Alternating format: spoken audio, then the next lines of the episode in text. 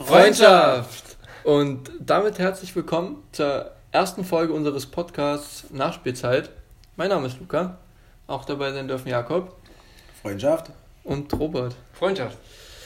Ja, Jungs, ich bin ganz ehrlich zu euch, ich bin, bin etwas aufgeregt.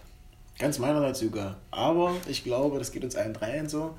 Und wir sind alle voller Motivation und voller Vorfreude, diesen Podcast jetzt für unsere treuen Zuschauer. Das absolut. Na, nachdem ihr mich jetzt so toll beruhigt habt, ähm, unser Thema soll sein, was ich mir gedacht habe, was wir uns zu dritt gedacht haben äh, in dieser Länderspielpause, ist die Nationalmannschaft. Die hat jetzt vor kurzem 3-0 gegen Island gewonnen. Sehr souverän.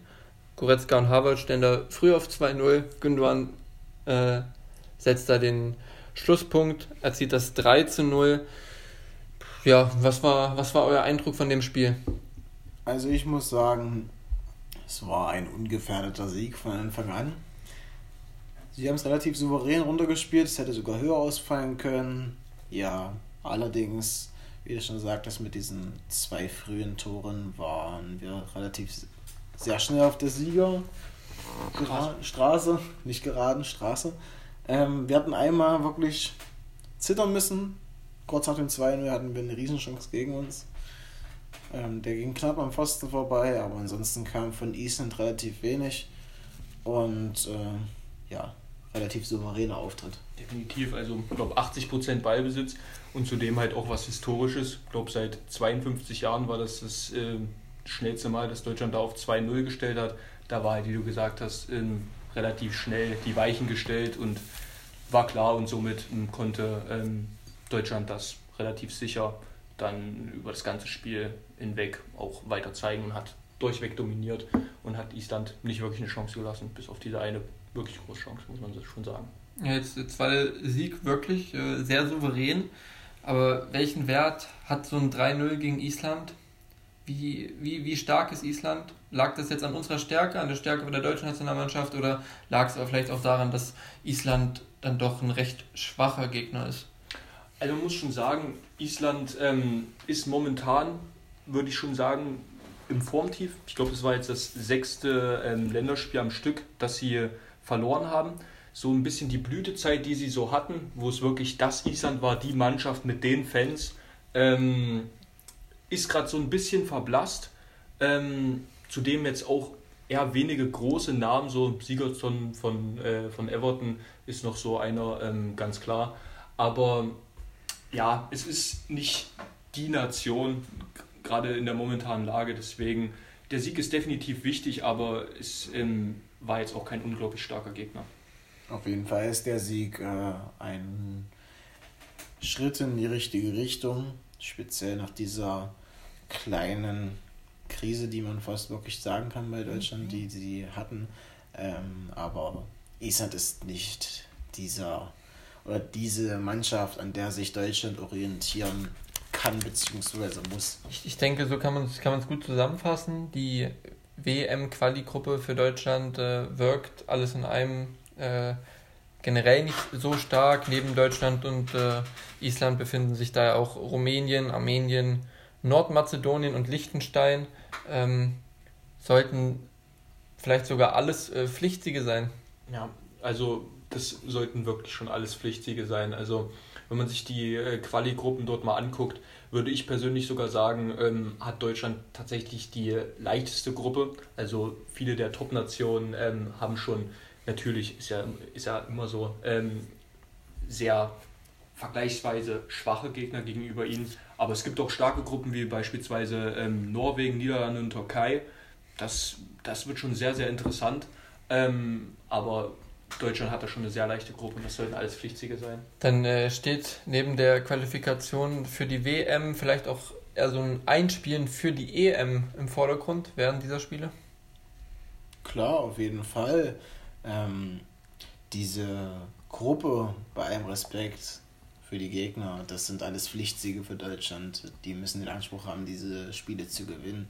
Und demzufolge denke ich auf jeden Fall, dass man sich einspielen kann, beziehungsweise auch muss für die EM, um da erfolgreich zu sein, weil man da auf jeden Fall vor schwierigere Aufgaben gestellt oder bekommt man auf jeden Fall schwierigere Aufgaben und stärkere Nationen vor die Brust.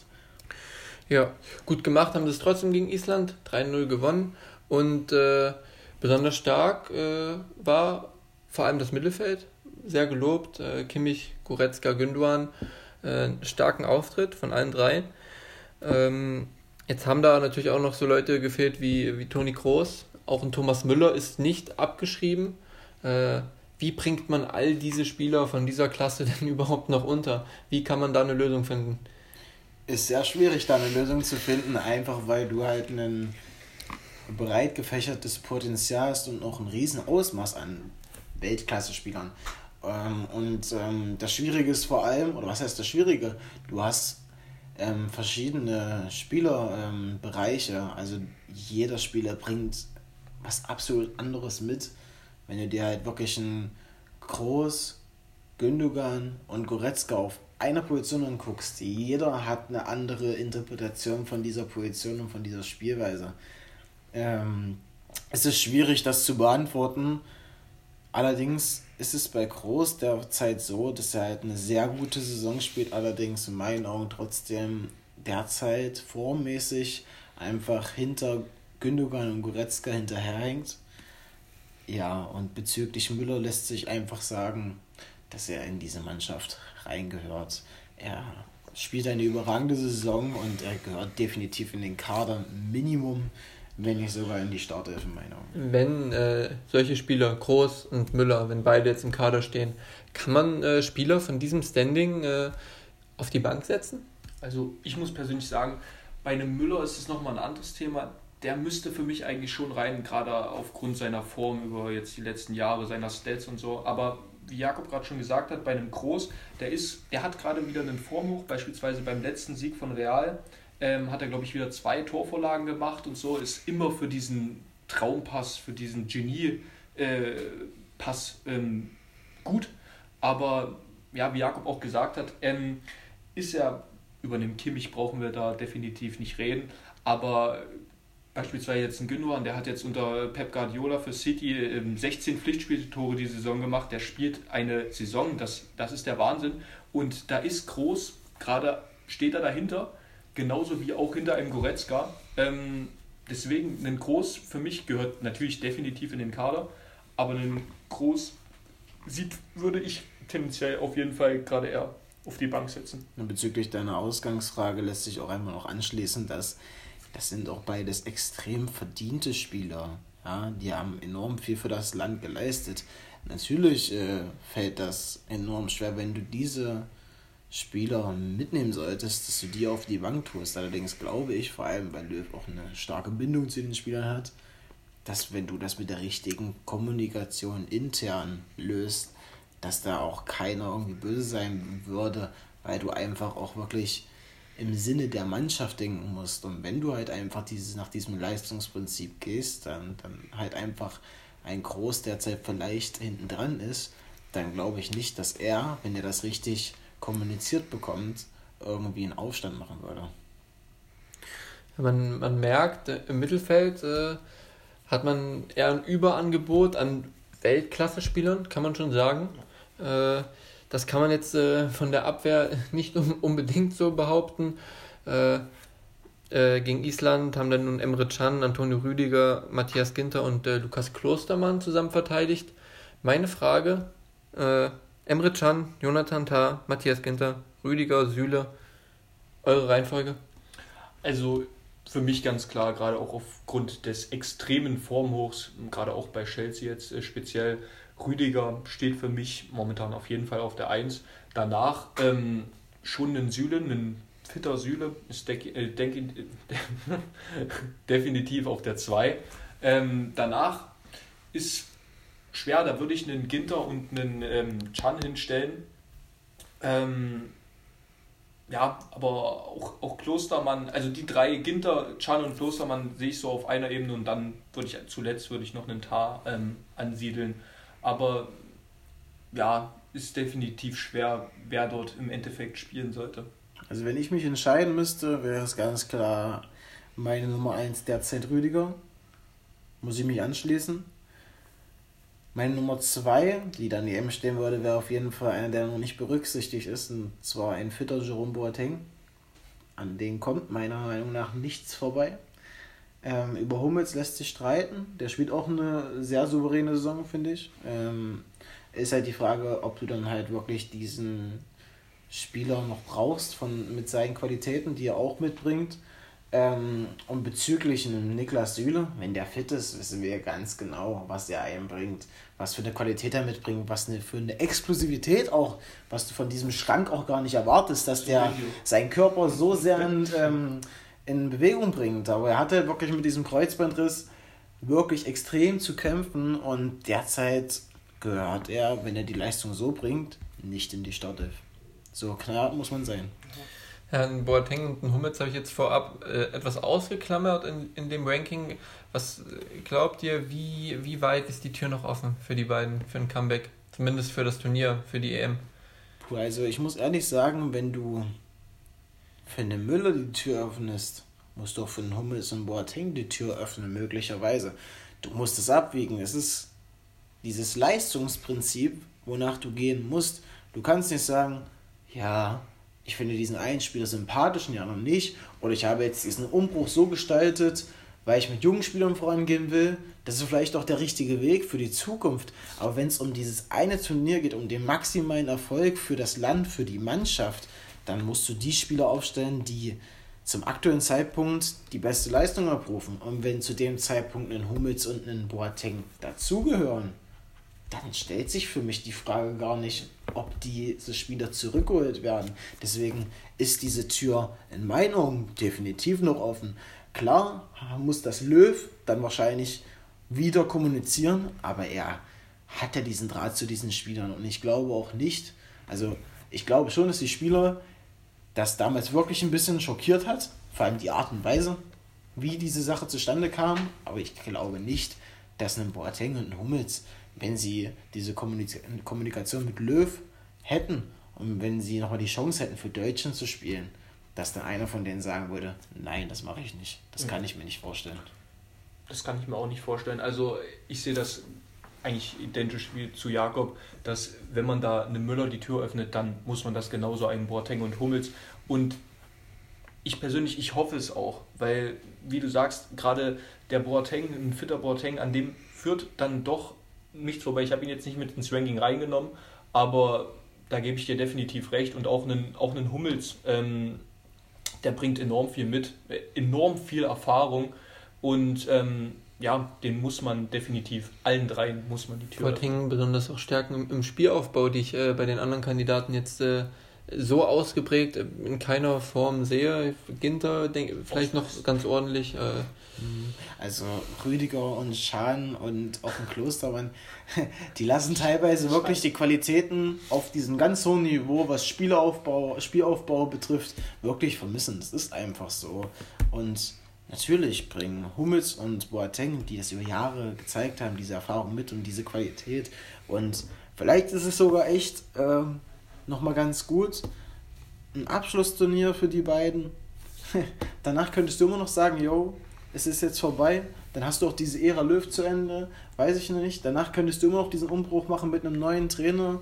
Was Neues einleiten. Ich glaube auch, dass einer wie Toni Kroos ähm, sehe ich persönlich nach der EM 2021 nicht mehr unbedingt für Deutschland äh, so lange auftreten. Vielleicht kann ich es mir auch gut vorstellen, dass er dann sagt, jo, jetzt ist Schluss, weil du siehst ja, was nachkommt an Potenzial in jungen Spielern. Ja. Also dazu muss ich auch sagen, sehe ich sehr ähnlich wie du, mit, äh, mit Groß beispielsweise auch, da ich zum Beispiel, und der hatte noch keine wirkliche Chance bekommen, einen Arnold.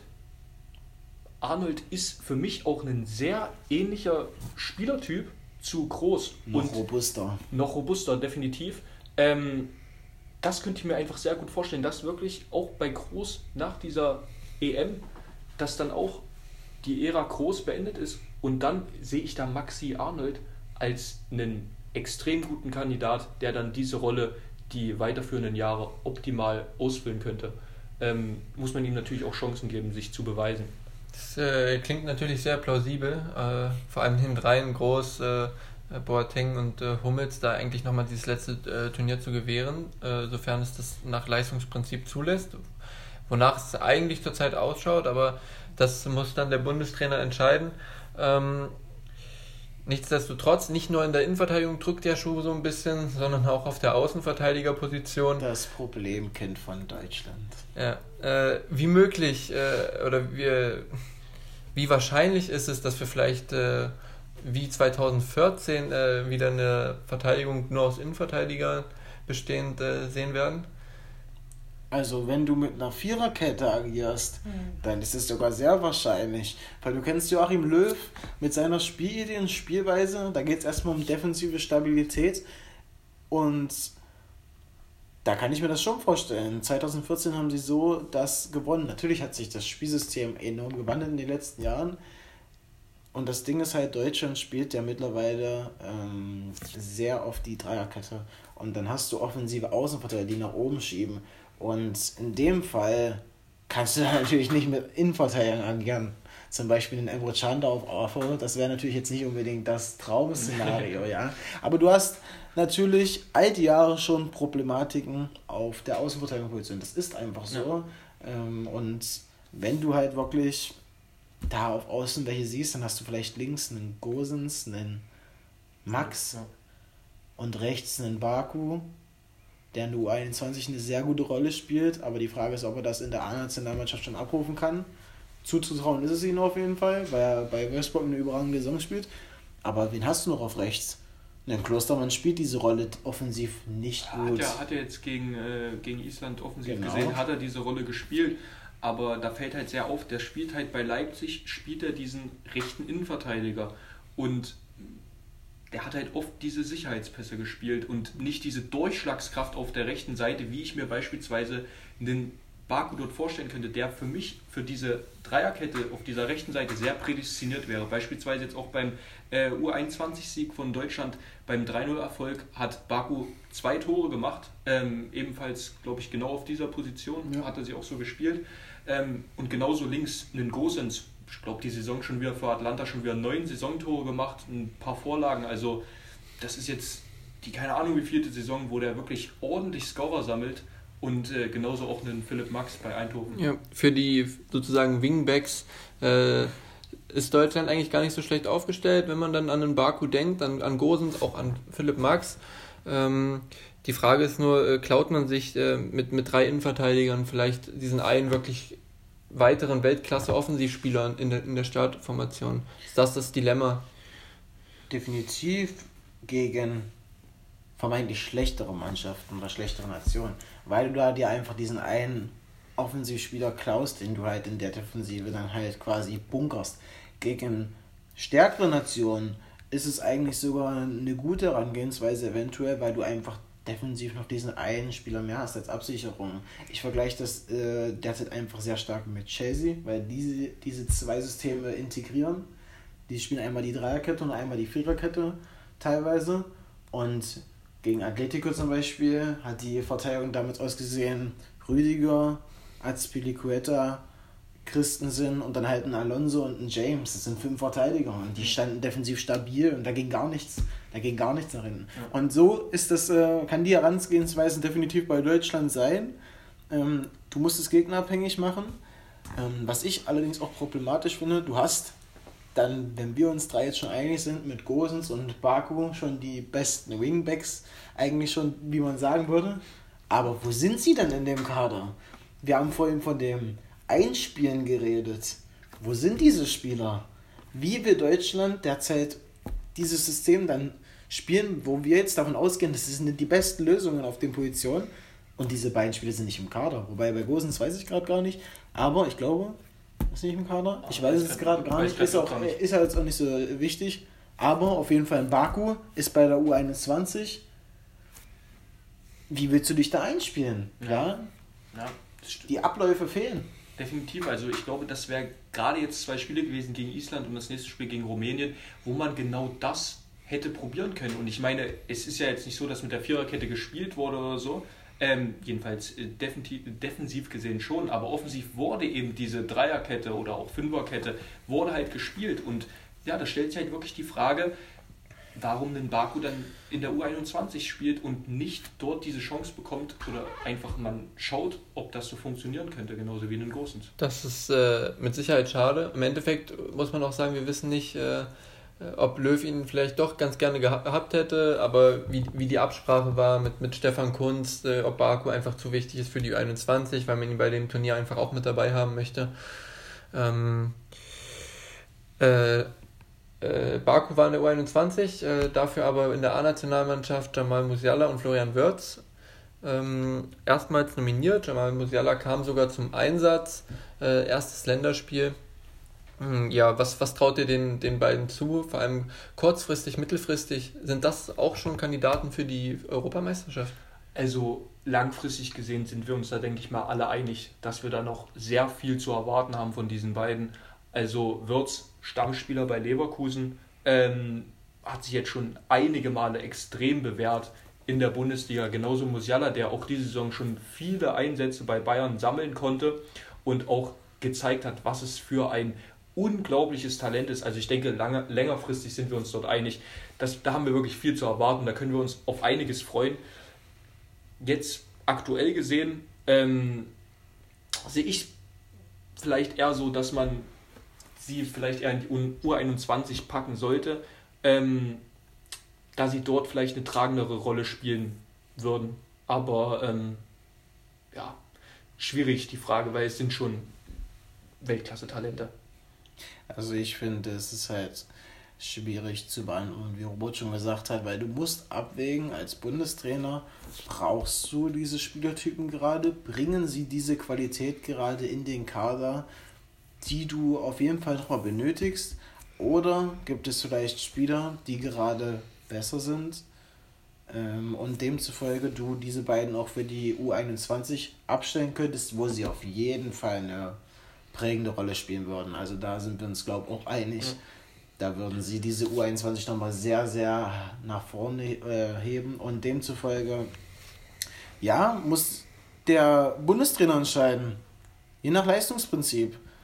Wenn die absolut besser sind als zum Beispiel Jürgen Brandt zum Beispiel gerade oder Julian Draxler, dann sind diese Spieler absolut gesetzt im Kader. Und wenn es nur auf der Bank ist dann sind die Spieler Ergänzungsspieler und wenn sie die Qualität einfach derzeit mehr bringen, dann haben sie das oder haben sie sich diesen Platz definitiv verdient.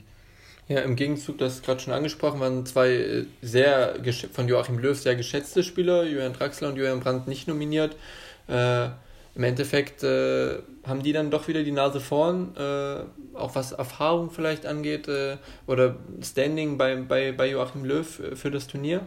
Also ich denke für die EM meine persönliche Meinung, werden die beiden schon wieder die Nase vorn haben, denke ich persönlich. Ähm, obwohl man halt wirklich ehrlich sagen muss, trotz, de, trotz dessen, dass ich Dortmund-Fan bin, ist es äh, leider ähm, richtig so, dass für meine Begriffe ein Brand nicht nominiert ist, da er wirklich gerade ähm, eine sehr unglückliche Figur leider macht. Draxler gerade wieder ein bisschen äh, im Formhoch gewesen, auch ähm, oft ähm, jetzt Starti auch mal gespielt, auch ähm, ein, zwei Vorlagen, glaube sammeln können. Ganz gutes Spiel da bei Paris gemacht. Ähm, ja, trotzdem denke ich, dass sie für die äh, EM die Nase vorn haben werden. Ähm, ist meine Meinung dazu. Wir, wir, dürfen, wir dürfen gespannt sein, äh, für wen Joachim Löw sich da entscheiden wird. Ebenso gespannt sein dürfen wir, ob er sich vielleicht doch noch für einen Stoßstürmer entscheidet. Äh, viele Mannschaften spielen mit einem Stoßstürmer. Deutschland jetzt gegen Island mit, mit Havertz, Gnabry und Sané in äh, vorderster Reihe. Ähm, glaubt ihr, Deutschland braucht noch einen, einen Spielertyp wie äh, bei der letzten WM war Mario Gomez noch im Kader? Da hat Joachim Löw so einen, so einen Spieler mitgenommen. Äh, glaubt ihr, so ein Spieler wird noch nominiert? Äh, und wenn ja, wer käme dafür denn überhaupt in Frage? Also ich glaube, du solltest äh, vor allem bei so einem Turnier auf alles gefasst sein und demzufolge bräuchtest du von jeder äh, Anforderung an Spielern einen Spielerminimum, der dieses äh, der diese Position begleiten kann bzw. ausfüllen kann. Das Problem ist einfach gerade in Deutschland, dass du halt nicht diesen einen Neuner hast, der wirklich diesen Stoßstürmer gibt ähm, und äh, das deutsche System hat sich ja in den letzten Jahren vor allem auf Ballbesitz ausgelegt und ist eigentlich eher so ein bisschen weggekommen von diesem ähm, System, das halt quasi alles auf diesen zentralen Neuner ausgelegt ist. Ist halt schwierig zu ähm, beurteilen, ob da wirklich dieser Neuner nochmal diesen wichtigen Impuls geben könnte. Im Sturm sind in meinen Augen Sané und Gnabry auf Außen klar gesetzt. Du hast den Werner, der viele Impulse geben kann, allerdings derzeit einfach zu unkonstant ist und derzeit auch nicht in die Startelf gehört. Havertz hat es auch nicht schlecht gemacht braucht aber, denke auch einfach noch Zeit. Da muss man auch, oder darf man auch nicht vergessen, dass er auch noch sehr jung ist. Ich denke, wir, wir kennen nur alle diese Situation von Spielen, wo man hinten liegt oder wo es vielleicht auch unentschieden steht und man braucht noch ein Tor. Am Ende äh, hilft das alles nicht mehr viel. Es verlagert sich so, dass man viele lange Bälle schlägt. Oft werden dann eben große, äh, wuchtige Spieler äh, eingewechselt in, in den Sturm, damit die einen langen Ball eben mal festmachen, dass man sich vorne am 16er halt schnell äh, festsetzen kann. Ähm, Gibt es da äh, irgendeine Option? Nils Petersen war mal äh, Nationalspieler, das ist jetzt auch schon wieder eine Weile her. Ähm, ja, also Nils Petersen ist auch der Einzige, der mir da so wirklich einfällt. Es gibt Spieler, beispielsweise in den Volland, äh, der leider nie berücksichtigt wird, trotz ähm, Top-Saisons bei Leverkusen, jetzt bei Monaco, Top, äh, also Trefferquote zweistellig, auch einige Vorlagen, also der macht dort wirklich einen sehr guten Job. Aber das ist auch kein Stoßstürmer. Des Weiteren gehen wir dann auch wieder auf äh, unseren guten alten Max Kruse. Ähm, aber auch dieser ist kein Stoßstürmer, zudem auch nicht unbedingt groß. Ähm, ja, also mir fällt da auch nur Nils Petersen ein, dem man da definitiv eine Chance geben könnte und der eine Option wäre. Das einjährige Dilemma war ja immer noch Thomas Müller als Neuner auszuprobieren. Ähm, das hat sich ja aber auch schon teilweise bewährt, dass das einfach nicht die Position ist, wo er seine Stärken zeigen und ausspielen kann. Ja, ich habe gesagt, du brauchst auf jeden Fall eigentlich immer einen Spieler von diesem Anforderungspotenzial und demzufolge wäre vielleicht so ein Spieler wie Nils Petersen echt nicht verkehrt im Kader. Ja? Das merkt man erstmal, wie schmerzhaft der Abgang, der Rücktritt von Sandro Wagner war. Ja, genau. der, der, der 2022 Trainerjob bei Unterhaching. Habt ihr das schon gehört? Nee. Der übernimmt dort. Oh, bei Unterhaching macht er seinen ersten Trainerjob, ja. Aber richtig Trainer, nicht Co-Trainer. Ich, äh, ich habe es nicht ganz durchgelesen, ich habe nur so die Schlagwörter gelesen, aber wenn ich es richtig verstanden habe, Trainer von Unterhaching. Ja, am Ende Sandro macht U19 oder so. Der hatte, ah, bei The Zone, sein, hatte bei The Zone sein cooles Expertenengagement. aber naja. Ach, hat, hat er einen Trainerschein gemacht? Ja, er war dabei. Ja, das, das ja? schon. Ach so, na dann. Ey, das war, ist Unterhaching ist der dritte Liga. Ja, dritte Liga. Aber Abstiegskampf oder nicht? Ja, war, ein Abstiegskampf. Aber, Aber dritte Liga ist ja immer alles möglich. Das wäre das wär krass. Dritte wär Liga, wenn er da gleich reinschaut. Ja. Okay. Ja. Wir wollen nicht so abschweifen vom Thema. nicht schlecht.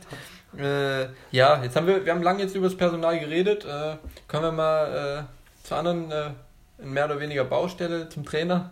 Äh, der hat jetzt verkündet, dass er sein letztes Turnier äh, bestreiten wird in dieser Funktion. Ja, die die EM, er, er könnte sich damit auch nochmal auf, auf eine andere Stufe äh, heben. Was traut, ihr, was traut ihr Deutschland zu bei dem Turnier mit Joachim Löw?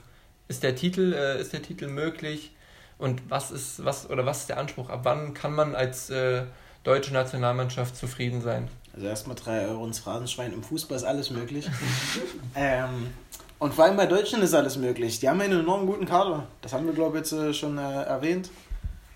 Joachim Löw ist auch ein sehr guter Trainer. Sein, sein Amt, seine Person hat wahrscheinlich wirklich in diesen letzten zwei Jahren durch diesen eingeleiteten Umbruch leicht gelitten, wenn nicht sogar leicht bis sehr doll teilweise bei vielen Fans.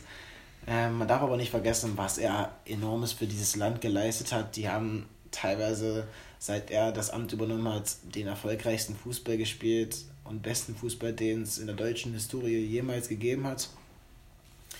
Man kann es ihm eigentlich nur wünschen, dass er mit dieser Mannschaft nochmal erfolgreich ist und diesen EM-Titel im besten Fall natürlich holt, auch wenn du enorme Konkurrenz hast ähm, und die Nation, die anderen Nationen nicht unbedingt schwächer geworden sind in den letzten Jahren.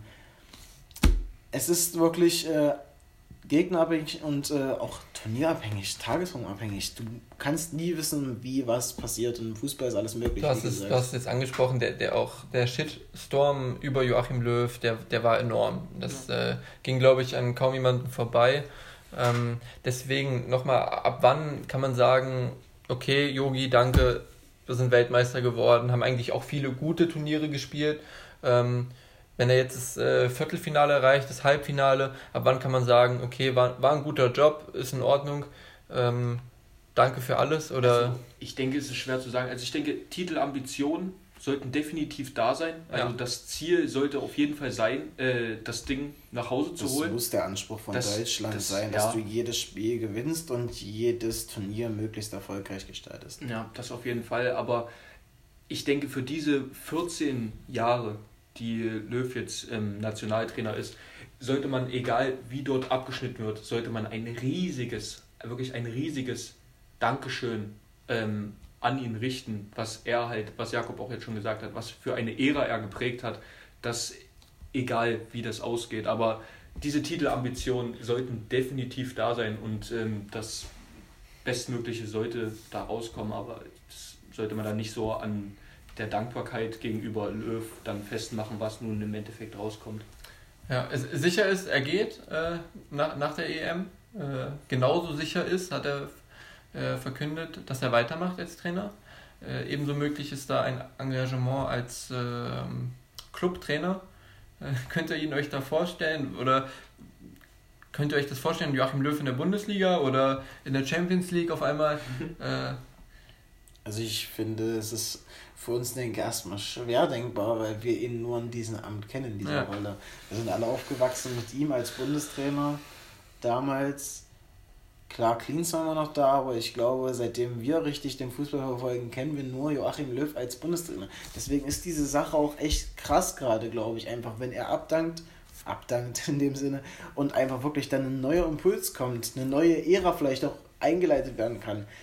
Es ist halt schwierig. Ich sehe diesen Aspekt wirklich komisch, wenn ich dann einen Joachim Löw auf einmal auf der Trainerbank zum Beispiel in der Bundesliga sehen wie ist die Wie ist die Reaktion? Also wie, wie schätzt man ihn ein? Äh, du, wenn jetzt äh, Joachim Löw würde Dortmund übernehmen, äh, wie wäre da die Gefühlslage? Würde man sich da freuen? Oh, geil, Löw ist jetzt mein Trainer ähm, von meinem Lieblingsverein oder ist es eher so, ach Löw? Also, hm. dass er ein guter Trainer ist, steht völlig außer Frage, aber ich kann es gar nicht beschreiben, es wäre so unfassbar ungewohnt, ihn in dieser Rolle zu sehen. Ich könnte es jetzt gar nicht so sagen, ob ich mir jetzt denken würde, oh ja, Löw, oder halt, also das Ornee in keinem Fall.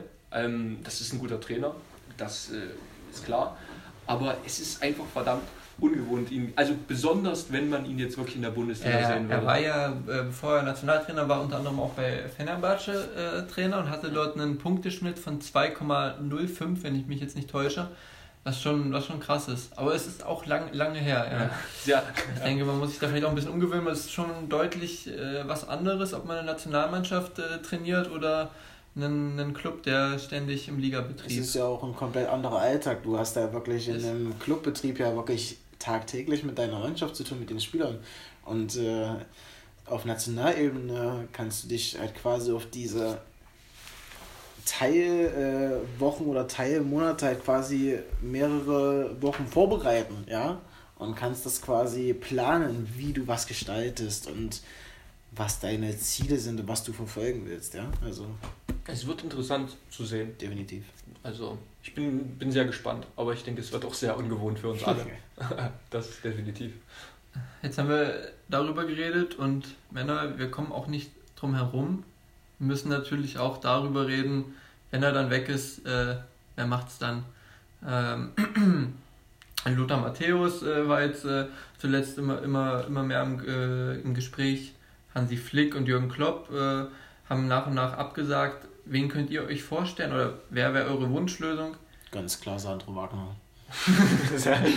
Jetzt nach, nach, der Information Nein, sollte man vielleicht auch mal über Sandro Wagner nachdenken. Natürlich äh, wäre die Wunschlösung, so Spaß beiseite, die ähm, Wunschlösung auch seitens des DFBs wäre auf jeden Fall Hansi Flick gewesen, weil er halt diesen ähm, Verband kennt, diese Rolle in diesem DFB.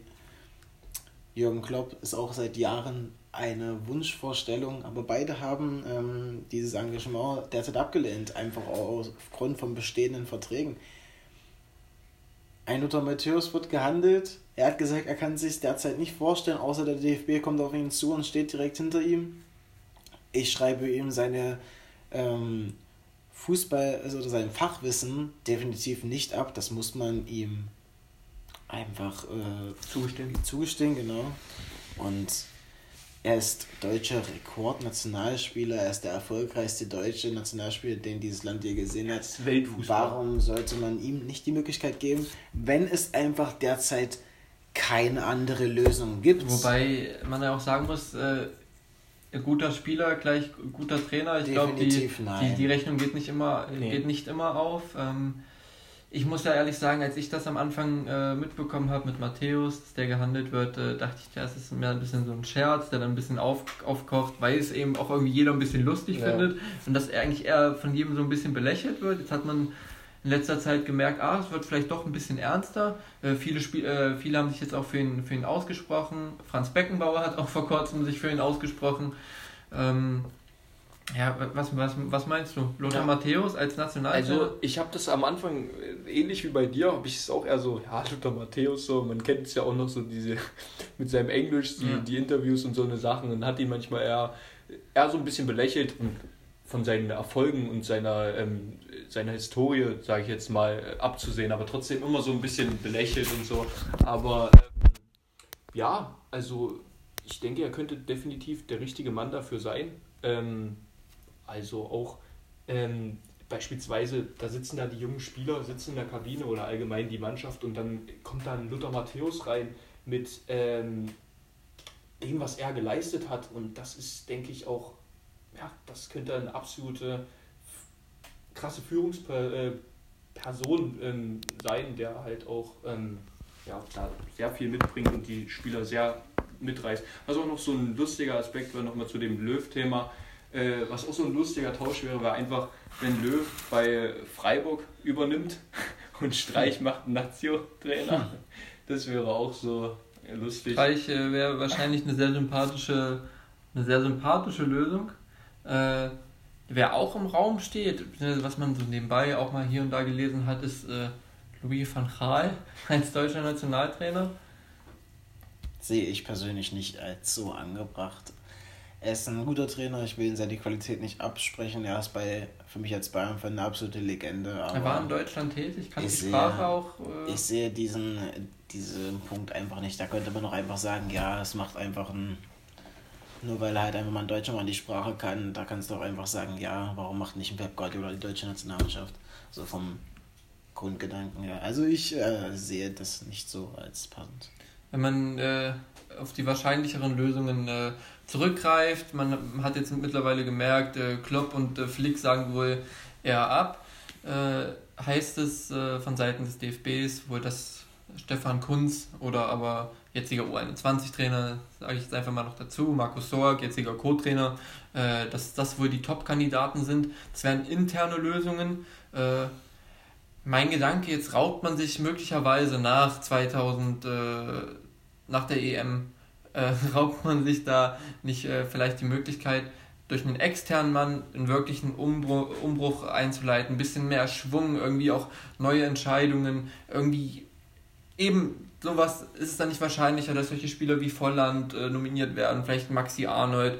Äh, raubt man sich die Chance von neuem Aufschwung, von einem Umbruch, wenn man wieder auf interne Lösungen zurückgreift?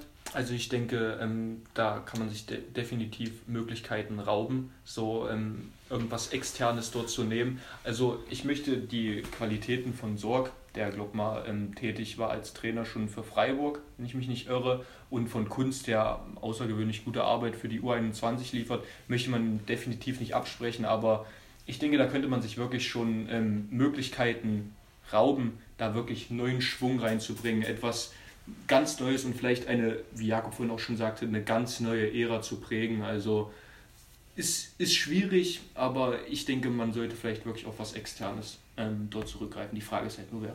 Euer Wunschkandidat Christian Streich, Sandro Wagner, fällt euch noch einer ein? Lothar Matthäus. Lothar Matthäus, doch, ja. Ja, wird ja schon klar, Lothar Matthäus, oder?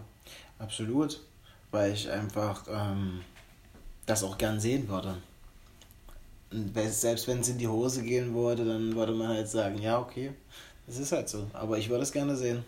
Also ich muss ehrlich auch gestehen, aber ich denke, es wird nicht so kommen, wäre Kloppo. Also, ja, das ist für mich halt auch so. Naja, Matthäus kannst du probieren, der kann es dann verkacken und dann macht's Kloppo danach.